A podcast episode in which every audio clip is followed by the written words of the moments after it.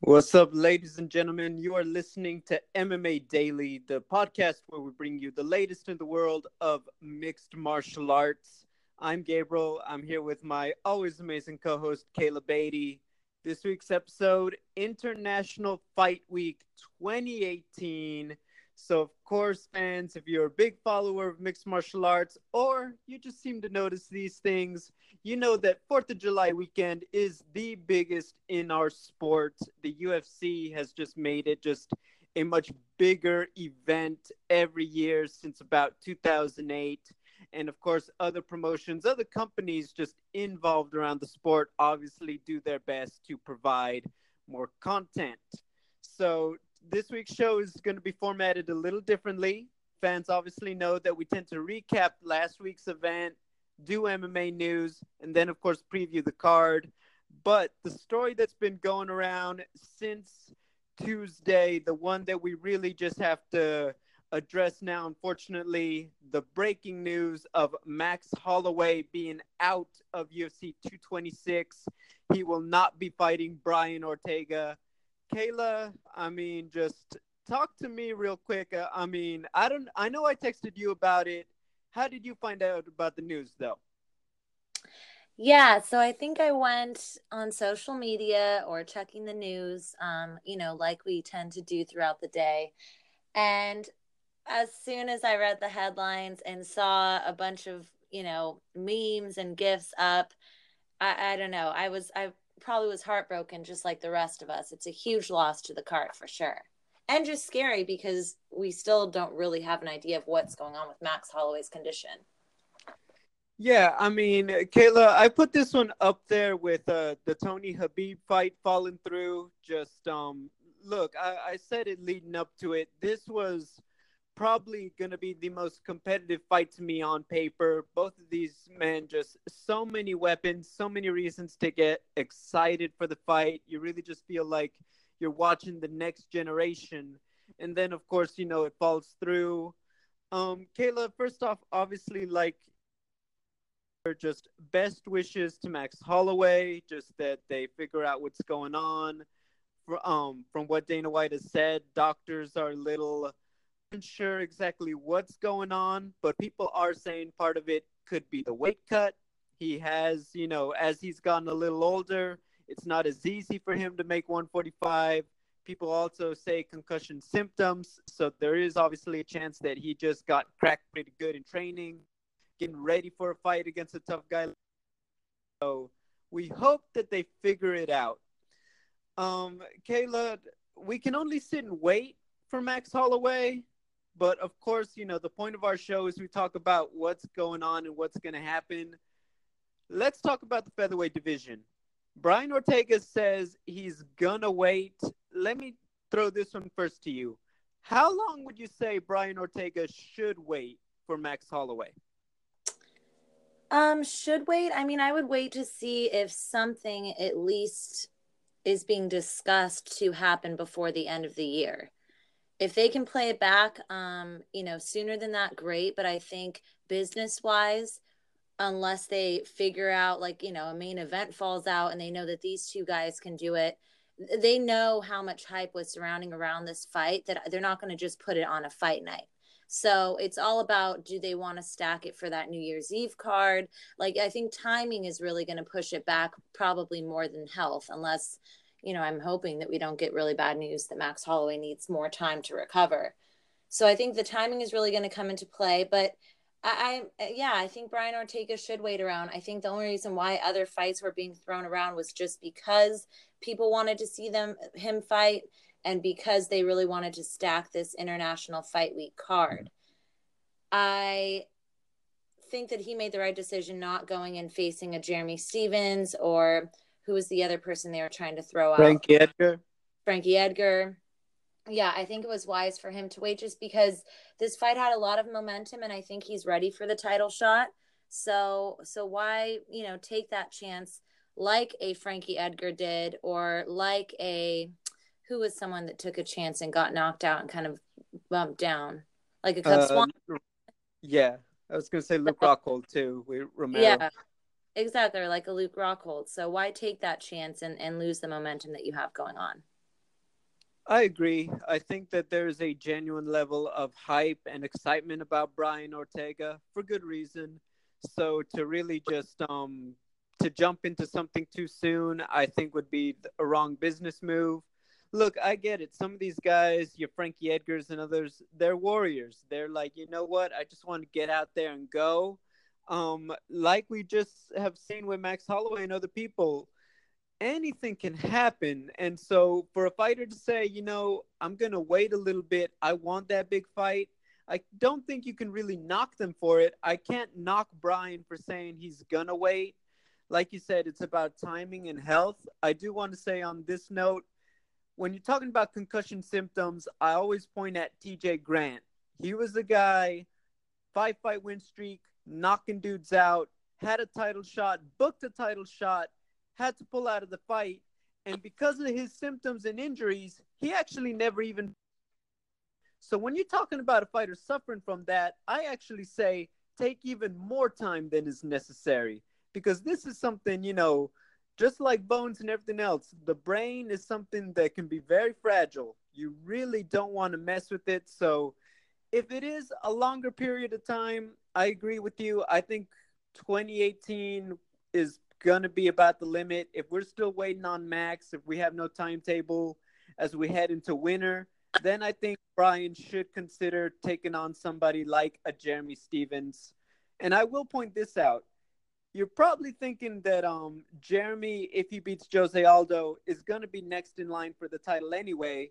You kind of have to beat both Max and Jeremy back to back if you're Brian Ortega and you're thinking about, you know, starting things so it might just be like, hey, you either fight him now or you got to fight him later, but it's not like he's going to fall out of the rankings. So I believe that is something you have to keep in mind. Um, Frankie Edgar is right there. Um, the only thing about that is obviously uh, Frankie has already lost to Brian Ortega. If Brian chooses to wait, I can see them possibly doing Frankie versus Jeremy and of course, you know, you have to factor in Jose Aldo. Um, Jose Aldo isn't an easy opponent for anybody, even for somebody surging like Jeremy Stephens. So there's going to be a lot to figure out. Obviously, it's going to come down to how soon does Max come back? What do they say is going on? But I think after we figure that out, we're going to find out a lot more about who's going to wait, who's not going to. But I will say this just from the way, as serious as they're making it sound, Kayla, I don't want to see Max Holloway back before November at this rate. If it's that serious, I'd rather he just take the necessary weeks. I don't want him doing pad work. I don't want him bouncing, really jumping around. I want, you know, him to just really take his time, make sure everything's all right. Yeah, I agree. I think that this is someone that's still very young and has so much potential as the, you know, the newer champ that um, why risk his health and risk his legacy? I gotta say, uh, do you think somebody just pissed off the MMA gods? You know, did somebody, you know, is it because they're making Chuck Tito three and that angered them and they're like, you know what? We're giving you so many good fights how dare you insult us with this atrocity that they that, that this happened to our beloved champion Max Holloway? I mean, it could be. I'm sure that that uh, Tito Chuck fight has the MMA gods rolling over. Or did you do something unspeakable like you said another Gabriel is your favorite Gabriel in MMA? I would never. Mm-hmm. I want you to know you're my favorite Kayla in MMA, and that's including that new girl Kayla Harrison who made her debut. Wow. Okay. Well, I feel special about that because she's pretty cool. you should. I mean, she had a sick armbar. That was like Ronda Rousey status right there. But yeah. yeah, Kayla. I mean, obviously, look, we're gonna find out about Max Holloway um, as the weeks go on. So we certainly wish him the best and Look, this is tough. Um, I do want to say this on the business side of it, Kayla. There's always there's this talk about we need a pay per view draw, right? Who's gonna be the superstar? Who's gonna get people really just showing up and tuning in in big numbers for UFC, right? The mm-hmm. Tony Khabib fight was supposed to be one that possibly made that guy. This fight, Max Brian, could have been the one that really made that guy one of these genuinely exciting. You got superstar potential here. I can't say that it's not a big blow to the UFC. And we talked about this, you know, I don't think even before this happened that 226 was bigger than 225 in June. And to lose this fight, it's not that DC Stipe isn't big, it's not that it's not exciting, but it definitely isn't the supercar you want if you're the UFC pumping in all this money. What do you think about that on the business side of things? Well, I think kind of adding to what you said in the beginning of the segment, Stipe and DC is amazing. It's a super fight of two guys who have been around in the sport and are so experienced. But like you had said, Max and Brian are kind of that new wave, that new wave of guys that we can see having being legends of the sport. So I think that's what really added to this card is we kind of lost that. Now you do still have a Francis Ngannou and Derrick Lewis who are kind of more exciting, fairly new guys. Um, but but yeah, it was just a matter of that these are two top level young guys in the featherweight division when you've had someone that's been so dominant like a Jose Aldo or Conor coming in there and doing what he did that's what we really lost with this card. And I'm and even in that one of the last interviews that Max Holloway did, he mentioned that Dana or someone in the UFC had told him that already they were seeing the numbers and the hype behind that specific fight that it had record breaking potential. So I, I I know we'll see the fight eventually. Yeah, and I think um you got to say it like it is. Just um Fourth of July cards in recent years have really just been a little cursed. Um, I think just off the top of my head, obviously there was uh, Jon Jones falling out two years ago, and then that one technically was supposed to have Conor McGregor before you know the just the Conor McGregor business and everything that was going on. I want to say that Jose Aldo fell out of a fight with McGregor um, the year before. Uh, Amanda Nunes, Valentina got pulled last year. It's something about this date. I don't know, but um, look, I think the UFC just has to keep going with it. Obviously, you know you can't predict these things, but um, yeah, it's it's just worth noting. Like, yes, stuff just seems to happen with this Fourth of July date for some reason. Also, fights in Brooklyn. If you are going to stack, you know, a card with some of these big names, maybe I don't know, give them a little bit more attention leading up to fight week. Maybe that's what needs to happen is checking in more with people because, you know, Jon Jones was a risky person. We know he had issues in the past. Obviously, we all kind of the rug was swept underneath us because we all really believed, you know, from what we heard that he was back and um, you know, not going to have any trouble from before. But maybe it's a matter of just when you have these champions and because of the bad luck, like check in with them a little bit and really see where they're at. If someone had checked in with Amanda Nunes, maybe they would have gotten this sense of like, hey, something's up. And then you would have been able to save that card a little bit with more time.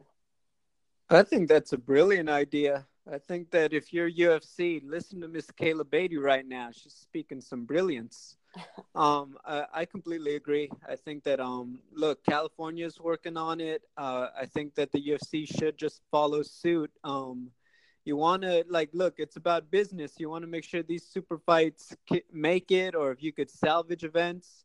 These are the steps you need to take if you're really committed to having your product out there. But Kayla, I mean, of course, listening to that, that's part of the fun of covering events with you. We'll talk back more about UFC 226 in a minute. But of course, you know, last week we had a very great Bellator event. It's trending, it's one of the highest rated for Bellator this year. And it, of course, featured a champion we're both familiar with, Ilima-Lei Macfarlane, defeating Colombia's Alejandra Lara in the main event.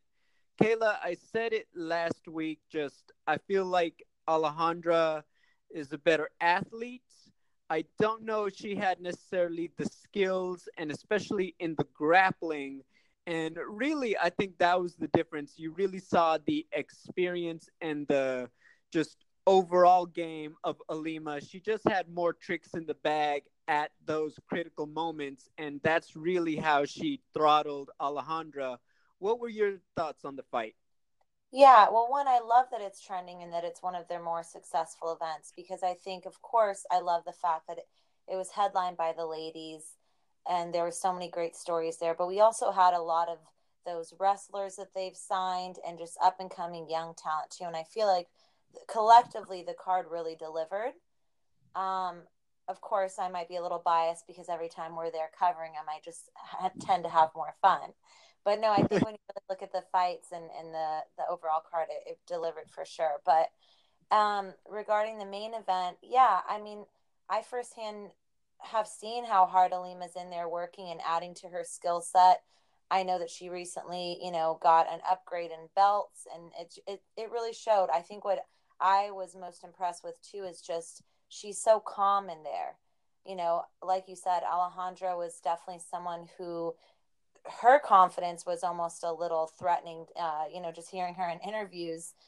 Um, and then, like you said, she's very athletic and very flexible. But I think Ilima and her team went in there with a great game plan, and she kept her cool and and waited for that armbar opportunity. Obviously, she you know had a chance at it. It looked like it wasn't going to be able to um, be finished, but her skill set and just experience was um, clearly there. And, you know, but I think that Alejandra is someone that definitely I'm excited to see back in there. And this was a great fight for her to learn from, too.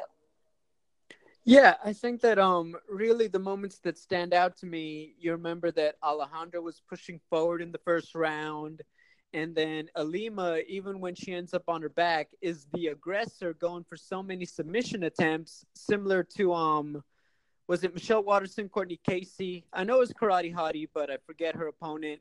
It was the same thing. Yes, Waterson's on bottom, but submission attempt after submission, you gave her the round. I had it the same for Ilima.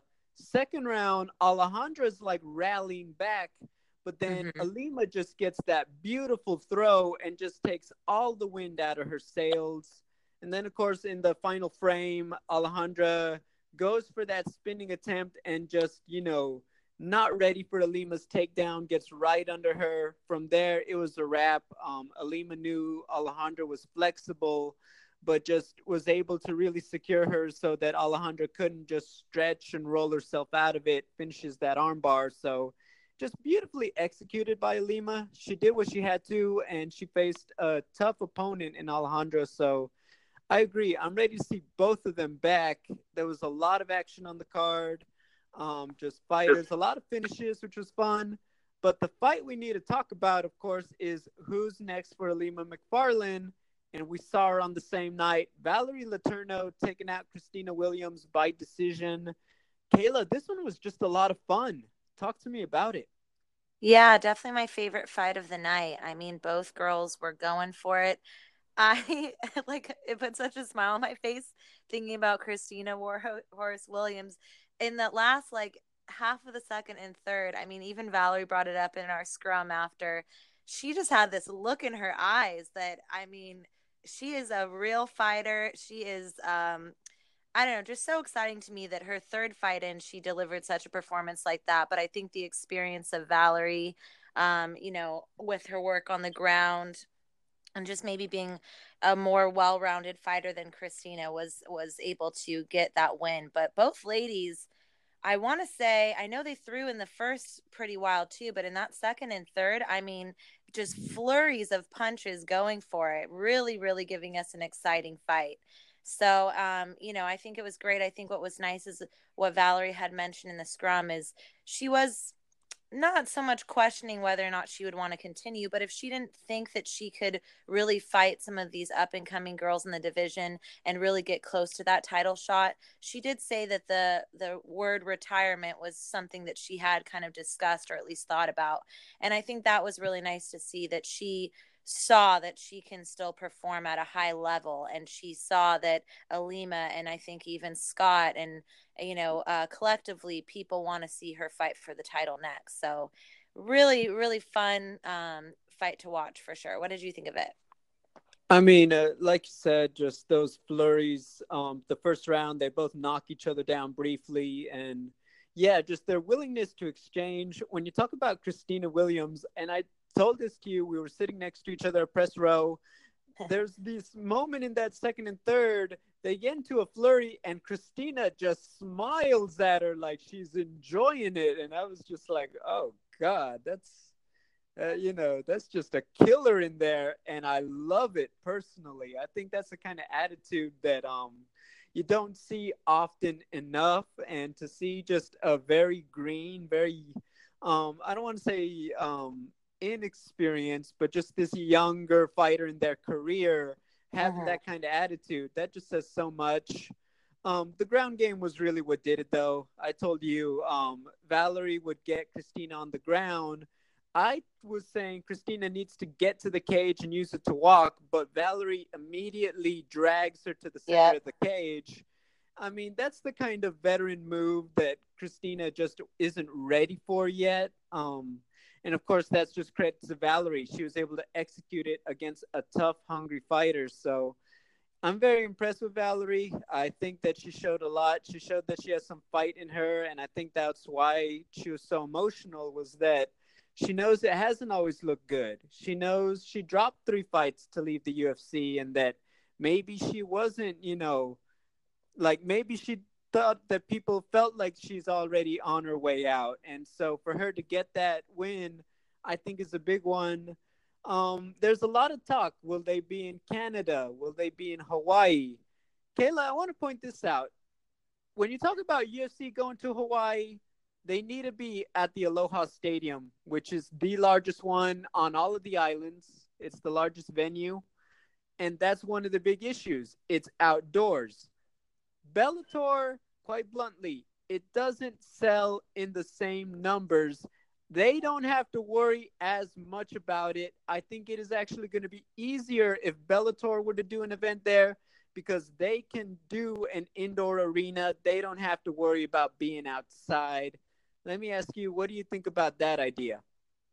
I mean, we are we saw the amount of Hawaiian love and support that were in the stands. We heard them, and that was people traveling to Temecula. So I really I think that Ilima's star power, um, maybe even throwing a few other Hawaiian uh, athletes on the card.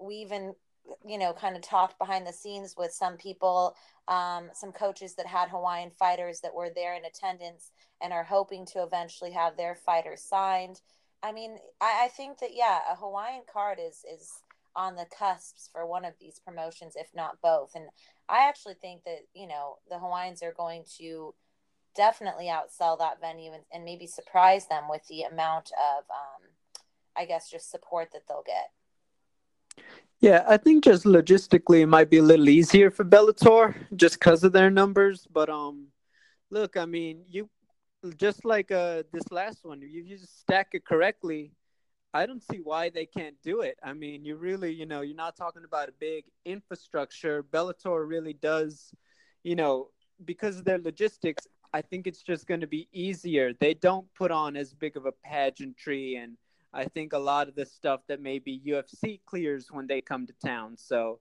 I think that's just something to keep an eye on. But I think it's more possible, and I think the vibe that we're getting is that that could be in the cards. I think they're just gotta obviously handle the business side of things. But Kayla, it was a fun event. You and I got to go on another adventure, which is always, you know, how much I enjoy them. We get to hang out, we get to talk to the fighters, really experience everything. So I had a lot of fun. What about you? Yeah, I did too. I was really impressed with a lot of the fighters on the card. Became a new fan, a bigger fan of um, Juan Archuleta and Christina Williams, um, Tyrell Fortune. Yeah, it was it was a really fun card. Um, and Temecula was fun. I liked the little bit of exploring we got to do. So um, yeah, I'm I'm looking forward to see where their next big event is going to be and see you know where they're actually going to have this title fight and like you said it's just um it's exciting to know that they have plans of of wanting to pursue fights in uh, Canada and and Hawaii and with their new deal with DAZN or however you pronounce it. Yeah, I was gonna say the zone I think. And I will say, because we're so loaded with fights, we obviously have roughly two fight cards to talk about. We're not going to do a lot of the MMA news this week, but we are aware we will be talking about, you know, changes. We will be talking about Bellator's deal with DAZN and um, everything else coming up next week with MMA news. I think we just wanted to keep this more to international fight week stuff because there's so much going on but yeah, I'm looking forward to it. I'm looking forward to going surfing with Ilima and them when we get to Hawaii. and yeah, it's going to be a lot of fun. Maybe we'll invite Max Holloway. Maybe I'll drink a pina colada out of a coconut with BJ Penn. I think it'll be good. Moving on, of course, Kayla, the award show, the only award show for mixed martial arts, the World MMA Awards, held by Fighters Only Magazine. And yeah, I mean, this one haven't aired on TV yet, but the results did happen, so I thought we'd go over them. Kayla, very little in terms of surprises. Max Holloway won Fighter of the Year. Ju- uh, sorry, Rose Namajunas, Female Fighter of the Year. Other stuff, Eddie Alvarez, Justin Gaethje, Fight of the Year. and Ngannou took the knockout for Alistair Overeem, and Demetrious Johnson the submission. Uh, Kayla, just talk to me about those results. Yeah, I mean, I think that kind of adds to the um, sting of Max Holloway not being able to perform right when he receives an award for Fighter of the Year, and then this stuff happens. That's just um, kind of a bummer. I love that Rose was recognized. I think Justin Gaethje winning just kind of adds to what he's already brought into the UFC as far as star power. Clearly, people love to see this man fight. So I really am um, excited for his fight coming up. And let me think who, uh, let me go over the winners you just said. Oh, you know, knockout of the year. Like, like they're saying in the, or you said in your recap, you know, the UFC definitely took in a lot of these wins but I think that there were so many people that were nominated that I was really happy with. I love that Ilima was nominated. I love that um, we had like an Aaron Pico knockout uh, on the list, but and the, the Paul Daley versus Brennan Ward. Like there were so many great performances. That's nice about this is you're reminded like, oh my gosh, I completely forgot about that one after Francis and, and Ngannou almost killed Alistair Overeem. But yeah, I mean, if anyone was deserving of knockout, I think that's going to be knockout of the decade. Really, I don't see how anyone else can shock, you know, um, us like that. But we'll see. I mean, I just don't know how you could really hit someone hard that and just have the same kind of dramatic effect. That's what I always keep going to with that knockout. But um, you say it so perfectly, and I actually repeat it all the time we all knew a knockout like that was possible, but the fact that it still shocks us is why it was so good. Um, but yeah, uh, I loved um, in the award show Justin Gaethje when he won um, his second award. He was quick to mention that he won two, Rose Namajunas won two, and that they both had the same coach, which was named Coach of the Year, and Trevor Wittman. That's just sharing the love. I think that for a guy who's now like to enjoy his moment because he's that new kid who really just is so popular in the UFC. I like that he was just willing to share that and acknowledge that. I think that says a lot about who he is and the nature of our sport. So I like that. The other one that stood out to me, John McCarthy wins the award for referee of the year. And next year, he might be in another category for personality or analyst. What do you think about that? Yeah, I mean, absolutely. He's been, you know, going full force, working lots of events. I personally like this change um, and, and think it's so cool to see someone who's been around in the sport for so long really want to take full advantage of, of any opportunity he can grab. And, and, you know, this new venture for him has been going well so far. So um, good that they're giving credit as a ref, and we'll see next year if he can get a new type of award. That'd be awesome. Also, you know, well deserved lifetime achievement. Um, just fighters everywhere. They're just assured that things are being handled perfectly when Big John was inside the cage. So I think that says a lot. Um, and I hear that he's actually doing a seminar all weekend on roughing um, and and coaching guys. I um and he's there with Mike Beltran, so he's a hard worker. That's for sure. Is Yamasaki there? I don't. I didn't hear if Yamasaki's there or not. Gotta somebody gotta check in. You know, it's the, the refresher course. You know, maybe it's offered at a discount for Mario. But um, yeah, you know, just really a lot of fun stuff. Um, I was gonna bring up something else, and I just forgot it. What was it? Um, yeah, I think. I mean, I think that's just pretty much it. Um, Kayla, I am a little insulted though. Why? I gotta tell you. Because MMA Daily was not nominated for Best MMA Programming, and I feel like that's just disrespectful.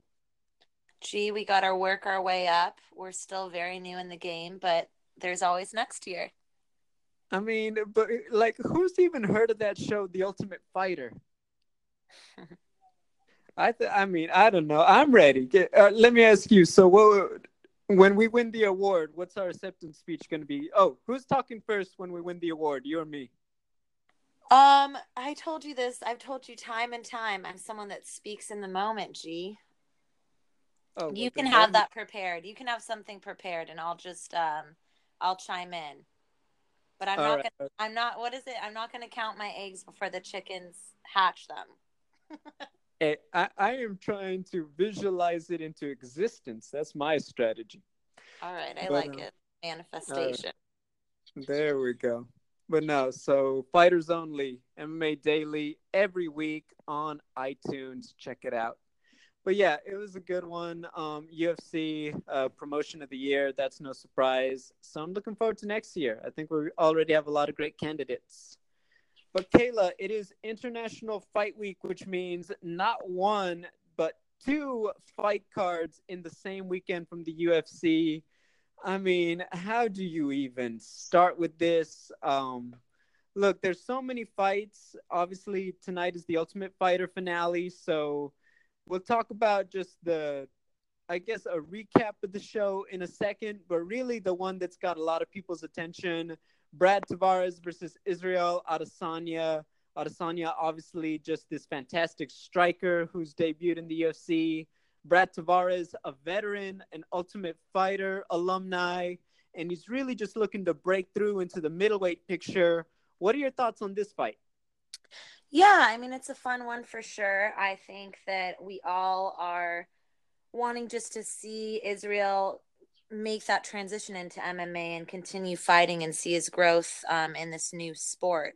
I like how active he wants to be.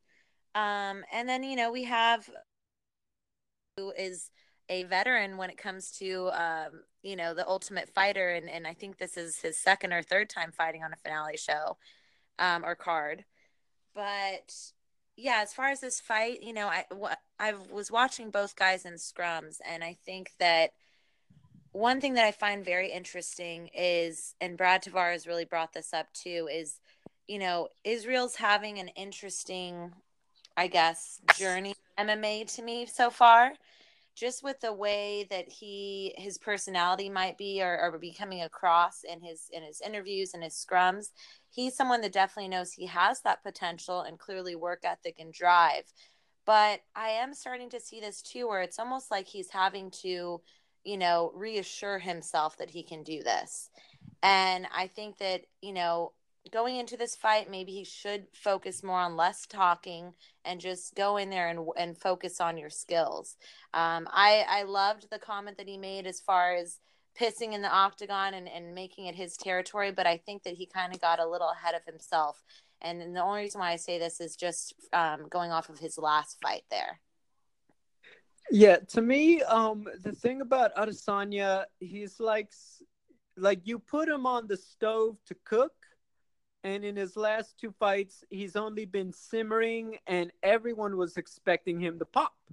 Quite frankly, he hasn't popped yet, but he's talking such a big game that there's this disconnect, and I think that's what's so weird about it. Tavares has mentioned it. Like you said, I think Adesanya knows that, like, hey, I'm supposed to be this guy. I could fight like Jon Jones and I can just, uh, you know, he's so long and capable of it. The fact that he's not producing those results is something that is weighing on him. I think that um, when I see this, and we saw it with Anthony Pettis for a while, we see it sometimes with Jones. You have to just go back to the basics. I think that when you have guys like, say, who am I thinking of? Yair Rodriguez, for example, they try to do so many spins and all that. And really, the way to set them up, it's the jab, it's the teep, it's just basic combinations, and it opens up your game to go for everything. And I feel like so often I see him in there, and I feel like he's overthinking, trying to figure out how can I best set up this highlight reel rather than just uh-huh. going and landing shots and making your opponent give you that opportunity. And I feel like that's what I'm seeing. Part of that is the skill level of his opponents now. They have all stepped it up. This isn't regional competition in New Zealand. These are guys who want to make their name off beating him and have watched his tape. I think that's part of it. Brad, UFC veteran since 2010, he really wants to break through and he's on a four fight win streak. I want to say it's the best of his. Well, no, he had a six, one, two, three, four. Yeah, six fight win streak in 2011. So he knows that this is kind of his moment. He really wants to step up there, and he's a well rounded, versatile guy. I think it's going to be a lot of fun. Kayla, who do you have winning it? Yeah, I agree. I think it's definitely going to be a, a good main event. I part of me is thinking that Israel is going to just get that like exciting finish and just add to, you know, what the, the momentum he has of going of being like, no, I'm to prove to you guys that I'm just to get highlight finish after finish to try and get my way to a title shot. But I don't know. I, I my gut is telling me that Brad is just to be that more experienced, grittier guy. Um, I do see him winning by decision, but I just think that he's going to have more tools and not um I think he's gone against some really elite strikers um, and had that level of competition that I think that he's going to be smart about it and not give Israel the opportunity to, you know, use his fantastic striking. So I'm seeing Brad by decision. What do you think? I'm going with Brad too. I think he's just going to smother him. I think, quite frankly, the other guys that Israel has fought didn't have the abilities to really just control him and neutralize him with the grappling or against the clinch. I think Brad does. I think Brad is not interested in trying to show off against Israel. He's going to smother him. He's going to look to beat him up on the ground. And um, it's up to Israel to counter him coming in or get himself out of that position and set him up. But from what I've seen, he hasn't shown me that he's going to have that extra plan B and C if they don't stand right in front of him. So I have Brad Tavares by decision also. Um, if Israel pulled something out, obviously it would be a great jolt to his career, but I think Brad is having his moment. I think he's going to get the job done too. Kayla, it's been a very fun week, just season of The Ultimate Fighter. We haven't recapped it as much as I wish we would have, but it's still been a lot of moments I wanted to tell you I finally saw that episode you were talking about with the talent show in the show. Oh, good. What did you think of it? I mean, I was more impressed with Luis Pena willing to let Bryce shoot a bow and arrow at him. I mean, yeah, that talent show was pretty intense, but um, I think the one one man or one arm push ups was was my favorite part. Yeah, that was funny. Um, I'm trying to think of just the other moments. Um, John Gunther. I mean, we met him in episode one, and he's got the llamas or the alpacas, and I mean, I'm still not sure what's going on with him. But look, he's found something that sets his soul on fire. I think how can you not be happy for him? Uh, Dulani Perry against Tyler Diamond. I'm really glad the way that one came out because I think Dulani um, was uh, given not just a slice, but he kind of took the whole bakery in terms of humble pie on that one. So there were just those moments that stood out. I would love to be the fly on the wall when Cain Velasquez was around Stipe Miocic. Those moments stood out to me this season. But what about you from what you saw? I mean, I didn't get to see much. You know, gee, I've been moving and you know, not really had a home base. So unfortunately, I haven't been able to watch as much television as I'd like. But um, yeah, just kind of reading up on the fights and recapping. I think that there's been some just good, like really good talent. I mean, this was a season of undefeated fighters. So obviously these are are a bunch of guys with a lot of potential and I think that we definitely have a few guys that I could see getting contracts and doing well in the UFC. Yeah, I mean, when you think about it, they're all still technically undefeated, so you're gonna have a lot of undefeated fighters tonight fighting. But um, it's gonna be good. Of course, the final matchups are. I totally feel like I'm gonna flub a name. Mike Triziano against Joe Giannetti, and then of course Brad Katona against Jay Cucciniello. Um, I think Jay's story is a great one. Um, lost his first fight, got brought back because of injury, gets in there, defeats the number one seed to make the final. I think he's got the biggest story to prove tonight, but um, top to bottom, it's just going to be a really good one, and I'm excited for it. So that's the first one. But Kayla, tomorrow night we I know we don't have Max, but we do still have a big super fight: Stipe Miocic versus Daniel Cormier, heavyweight champion, light heavyweight champion. Kayla, who's gonna go home as the champ on Saturday night? I mean, this main event, it's I love how everyone's saying this is a true super fight because these guys have accomplished so much in their career have so much experience under their belts now and I, you know i love it. I love that daniel cormier is on the later half of his career and still has opportunities like this to just make history um, and it's a really intriguing fight. I mean the more that i've actually looked into it my i was kind of jumping on uh, not the bandwagon but just agreeing with a lot of people thinking that stipe had this in the bag but i think there's a lot of other factors coming into play with this fight um, you know, Daniel Cormier has given us a lot to to go off of. He's someone that's saying, you know, I'm not changing up my style this deep into my career. So we have an idea of of how he's going to address this fight. But I think what's also interesting is he's been really vocal just about the move up in weight and training at that weight too.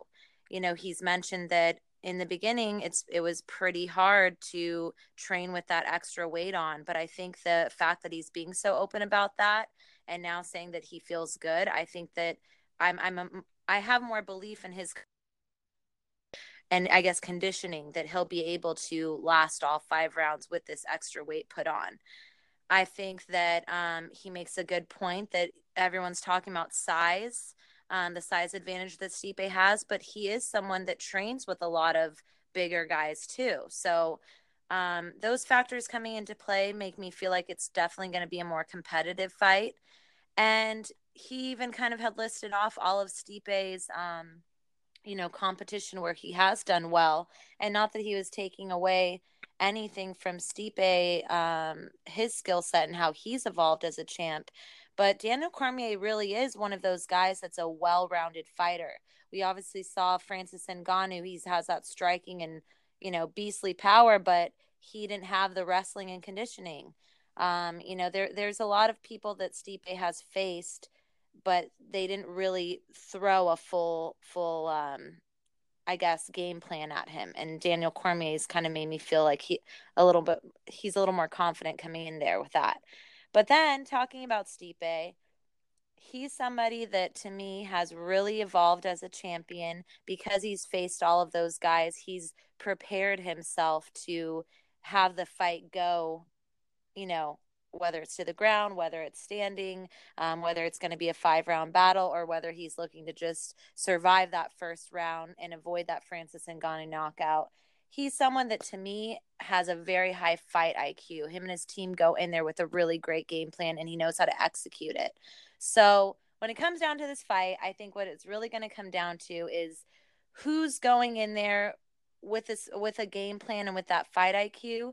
But I don't even think that it's going to be of who can who's figured out how to approach each other. I think it's also just going to be a matter of the MMA gods coming into play and who's going to get that opportunity to finish the other first and know how to seize that opportunity. Well, Kayla Beatty channeling the spirit of Joe Rogan, Brian Stann with the analysis right there. I am I gotta say that's the most pumped up I feel like you've ever gone in on. I'm fight, really excited. Kayla. I'm impressed. I'm really excited about this fight. No, I love it. She went in. Usually, sometimes you're more reserved, but I could tell you're pumped for it. It got me excited just listening to you. Um, yeah, I mean, where do you start? Uh, when you talk about just super fight, like you said, this is Stipe's just cleaned out everybody. DC has cleaned out everybody who has stayed clean. Um, they really are that big test for the other. Um, for Daniel Cormier, I think it's about personality. He is feeling himself. He is feeling good. He feels prepared for this fight, and I think that you're seeing that on the show, in the interviews, in his body language. I think that says a lot. I hope he doesn't trip again because God knows that gave us a heart attack yesterday. Oh my gosh. Yes, I was like, oh Lord, Dana White went to church last night. I don't care where he said he was, but um, look, I mean, he's like you said, uh, he's a well-rounded guy. I said this, and I've told you this privately. I've said it publicly. I have felt that Daniel Cormier, the first time he fought Jon Jones, he had a very protected run to the title. He beat a lot of guys when those guys were losing a ton of fights. He didn't fight somebody I feel was on the up and up. That's changed. He's really had a great difficulty of schedule and he's been dominant. And the guys that he was better than, he really showed why he's so great. He made it a one sided fight. So I'm a big believer in Daniel Cormier. Stipe Miocic, I know that he's he's like the rest of us. He's just a champion. That's what I think is the disconnect is that he's so chill, he's so just personable. He's not about being, you know, the scary, you know, I'm baddest man on the planet. He goes to work as a firefighter. He likes enjoying his Cleveland baseball team or basketball team. And that's maybe why people aren't as big on him. But the fact is, he's arguably the best heavyweight of the decade. I'd argue that he's the best heavyweight of all time if he wins against Daniel Cormier. He is just that good in terms of his skills, and he's shown that against his opponents. That's what makes this fight so big. Kayla, I mean, so Stipe weighed in this morning at 241. Daniel Cormier 246, so actually a little bit bigger. What I take that to be is that Daniel Cormier is expecting to just push him to the clinch, get on top, and just try to use his size to just sit on top of Stipe and wear him down. I don't know if I believe in that, and I'll say this. Um, most fighters are taller than DC.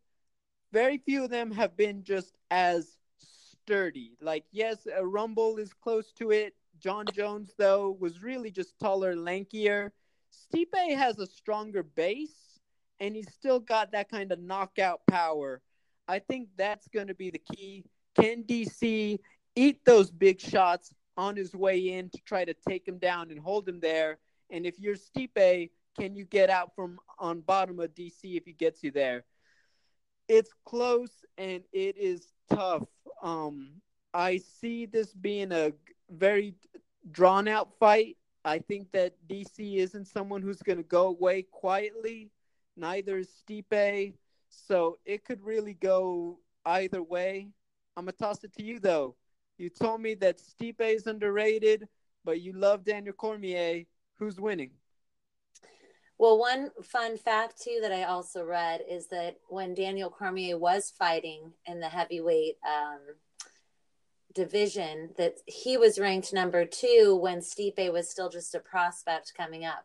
I thought that was a fun little fact to throw in there. So definitely, um, you know, time the times have changed. Um, I think that Stipe is.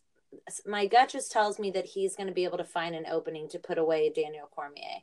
I think it will be in the later rounds because I think, like you said, it's going to be, you know, a tough fight because just both men are so skilled and competitive. But my gut's telling me Stipe wins this. What about? I'm going with Stipe also. is about um, the power. I think that unlike Rumble, who needs space, Stipe works so well with those short punches, mm-hmm. short hooks, short uppercuts, and he really is just so accurate. He's taking out guys like Dos Santos and Overeem with him. Um, that's because he is that smart and that technical. Mm-hmm. I see him being able to find those punches to slow down DC, and I see him being well prepared to shrug him off and do damage on the break. I can't say that DC can do the same damage from what I've seen in his fights. That's what has me favoring Stipe to remain the heavyweight champion. Um, look, all week I've been feeling that Stipe could get the finish. I think it'll probably be around the third or fourth, but um, yeah, it it could if it goes the distance, it's just because of toughness. I think. What about you though? Decision. Um, no, I think that Stipe gets the finish in probably the fourth or fifth. All right, all right. So we are picking and still for Stipe Miocic. Of course, you know there is still a lot of fun to be had on this card. Kayla, let me just say it. Thank goodness it's finally gonna happen. Francis Ngannou, Derrick Lewis. I read this tweet and I almost shared it, but I thought it's just too disrespectful. They said this fight, they should do special rules, two minute rounds, five minute break between rounds for five rounds. And I was like, dude, yes, that would be so awesome.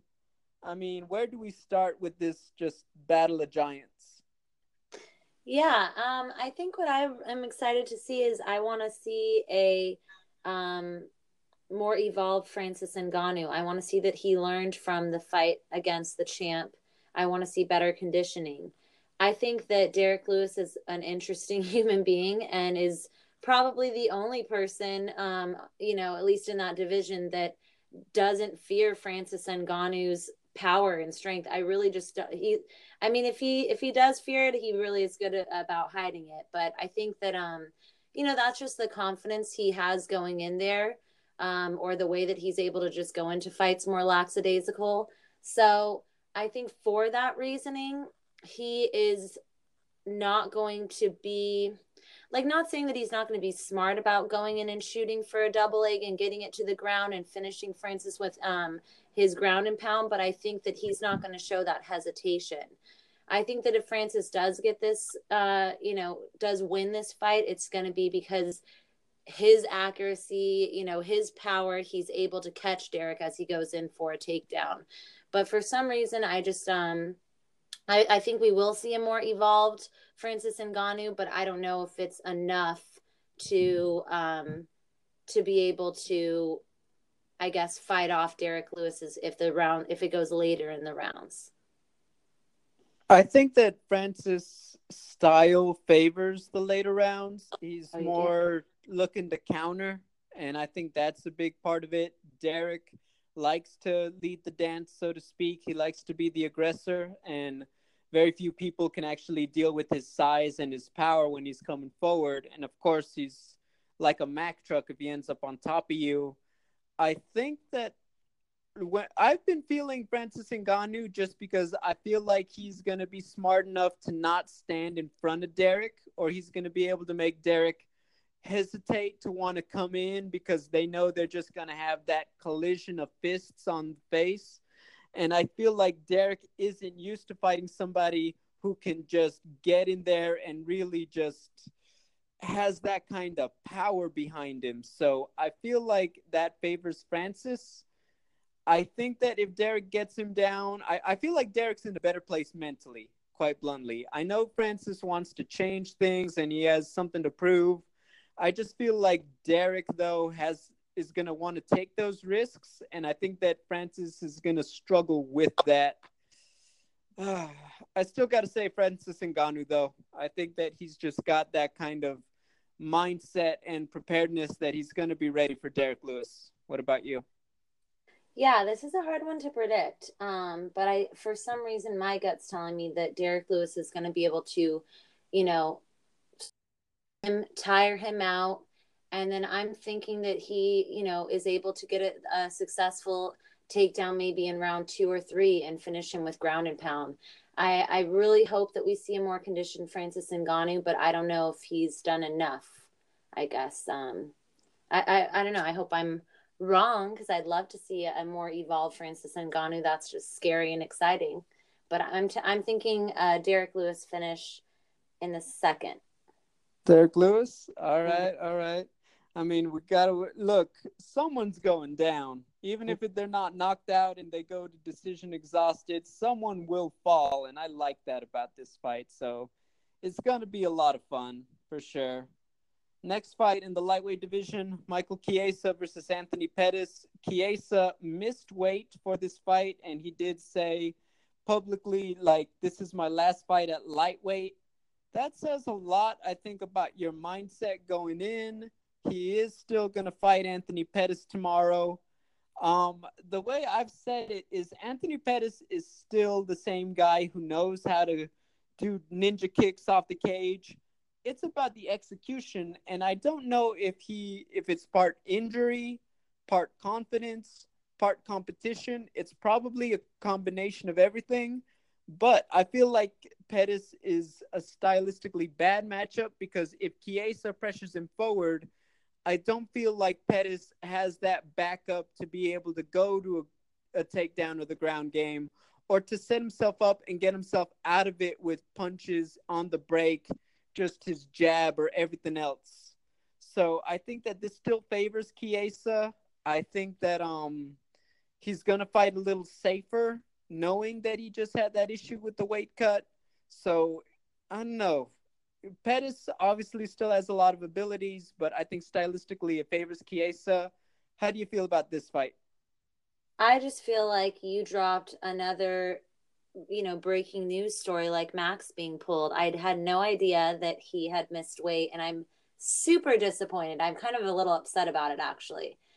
Um, I just watched uh, a scrum of him talking all like just being very passionate about how he feels like he lost a shot at the title, how he's feeling like he's in the best place after being at the the UFC Performance Center, and um, saying that this weight cut was uh, one of the easier ones, or he's predicting it to be easier. Maybe I watched an old scrum, maybe it was from a couple weeks ago.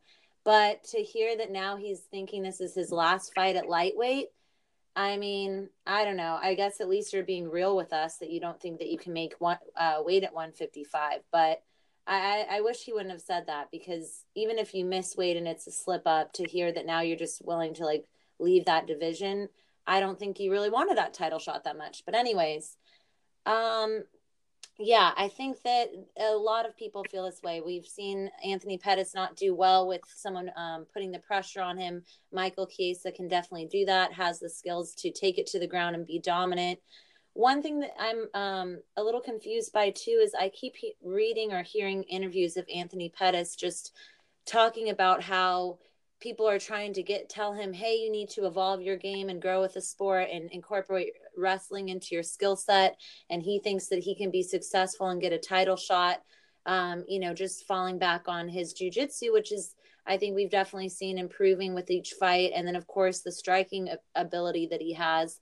But the champion of your division right now is a very dominant wrestler so i think that that's kind of silly to say out loud that you don't want to incorporate that skill set into you know your mixed martial arts capability but um yeah i I, I favor Michael Chiesa, but I also feel like he gets very emotional. So now that this weight cut drama is happening, I don't know. I think that um, I've I've definitely seen a more improved and better mindset of Anthony Pettis in his last two fights.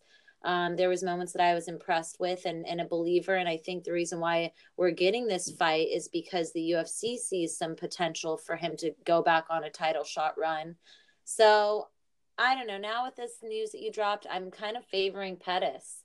I think that maybe he's going to be smart and not allow Michael Chiesa to pressure him against the cage or, or and he did say that he's worked on his takedown defense. So now I'm thinking Pettis and maybe maybe Pettis by decision. All right, I, I, I gotta just I think I mean I, I, I feel you on everything, Michael Chiesa. Um, if I'm being honest, I feel well. All right, my my pick is to be Michael Chiesa just to get out of the way. Decision. I think he's still. I think he's just to fight a, a better fight. I think he's just to be able to do what he needs to, and he's want to fight a little more carefully because he knows the criticism is coming, as he should. Um, with Michael Chiesa, I, I think he feels some sort of way about how he's regarded. I, I genuinely believe it bothers him. Um, for example, I think he felt like he was just so overlooked against Kevin Lee. I think he doesn't like how looking with the yes with the yo mama comments and all that stuff.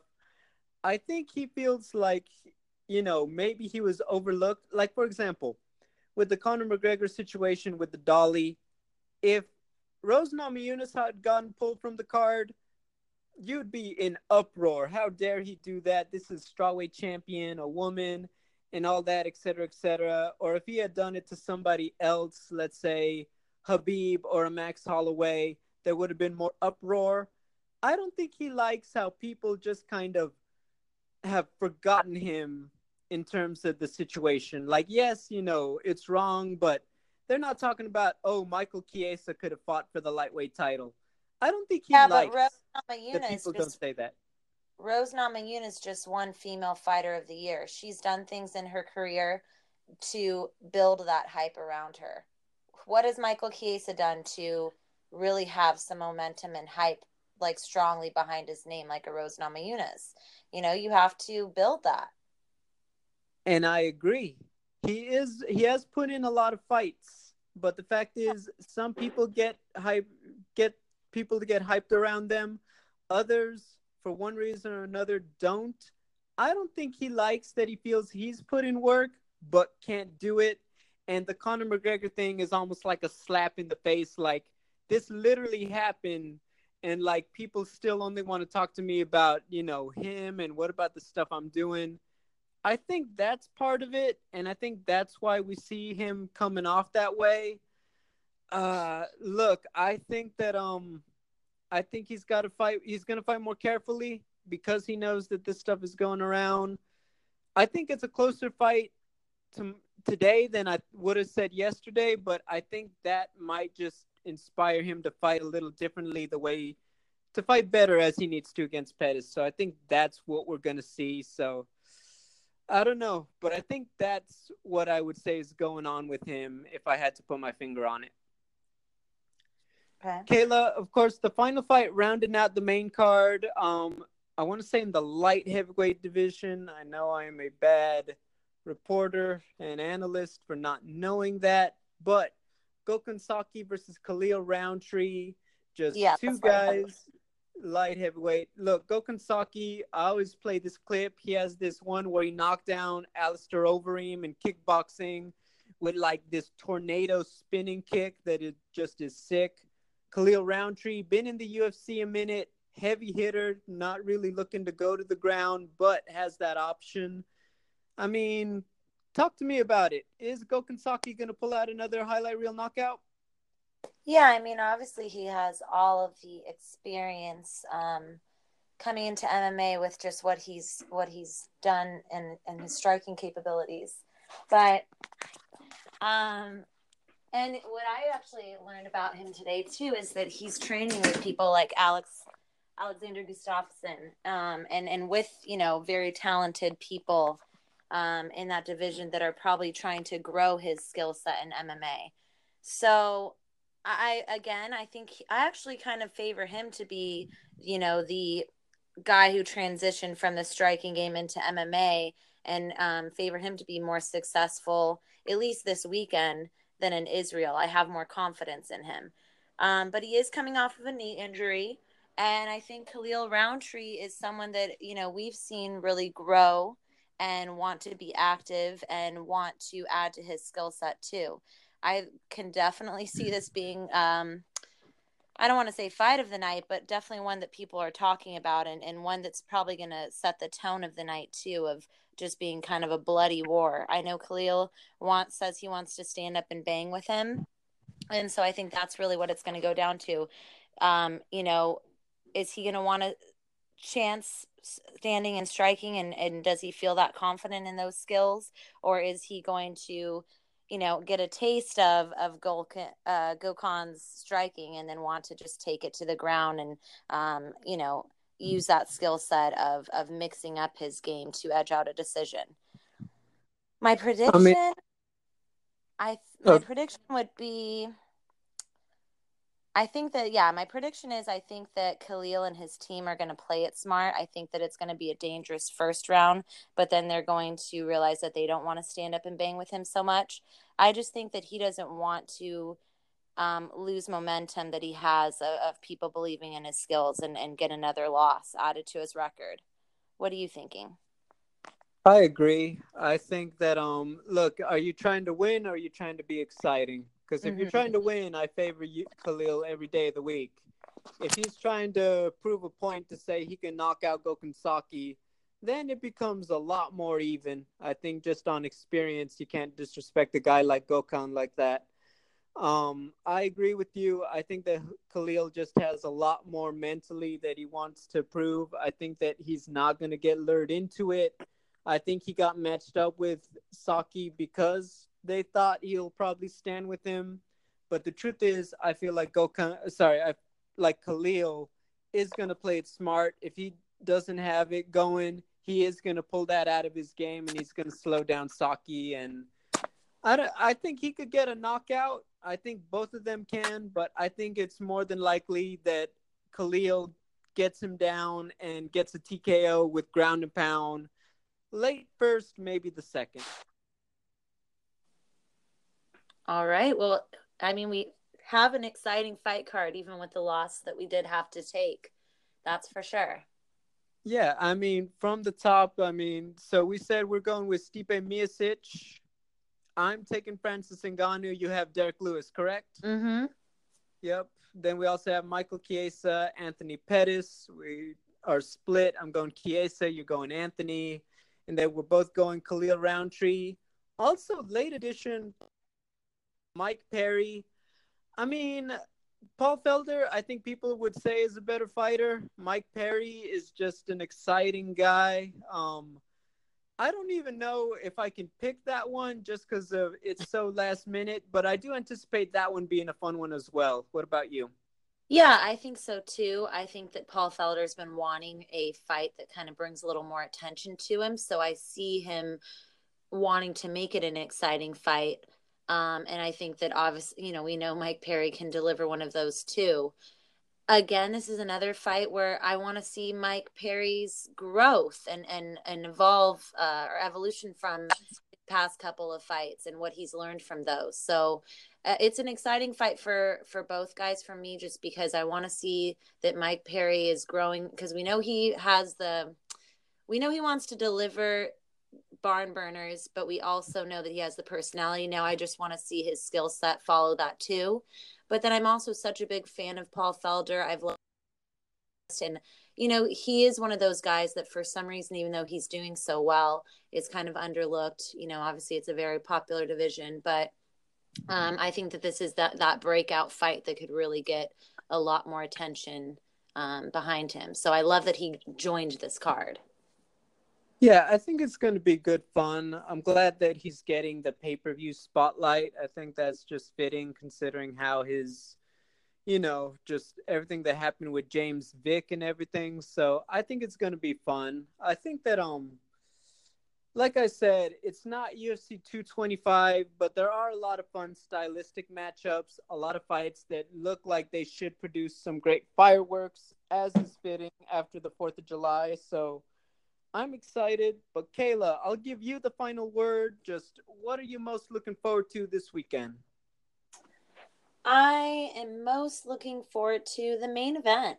I really think that this was a, you know, this is that's the top fight that's really setting um, the excitement behind this whole card.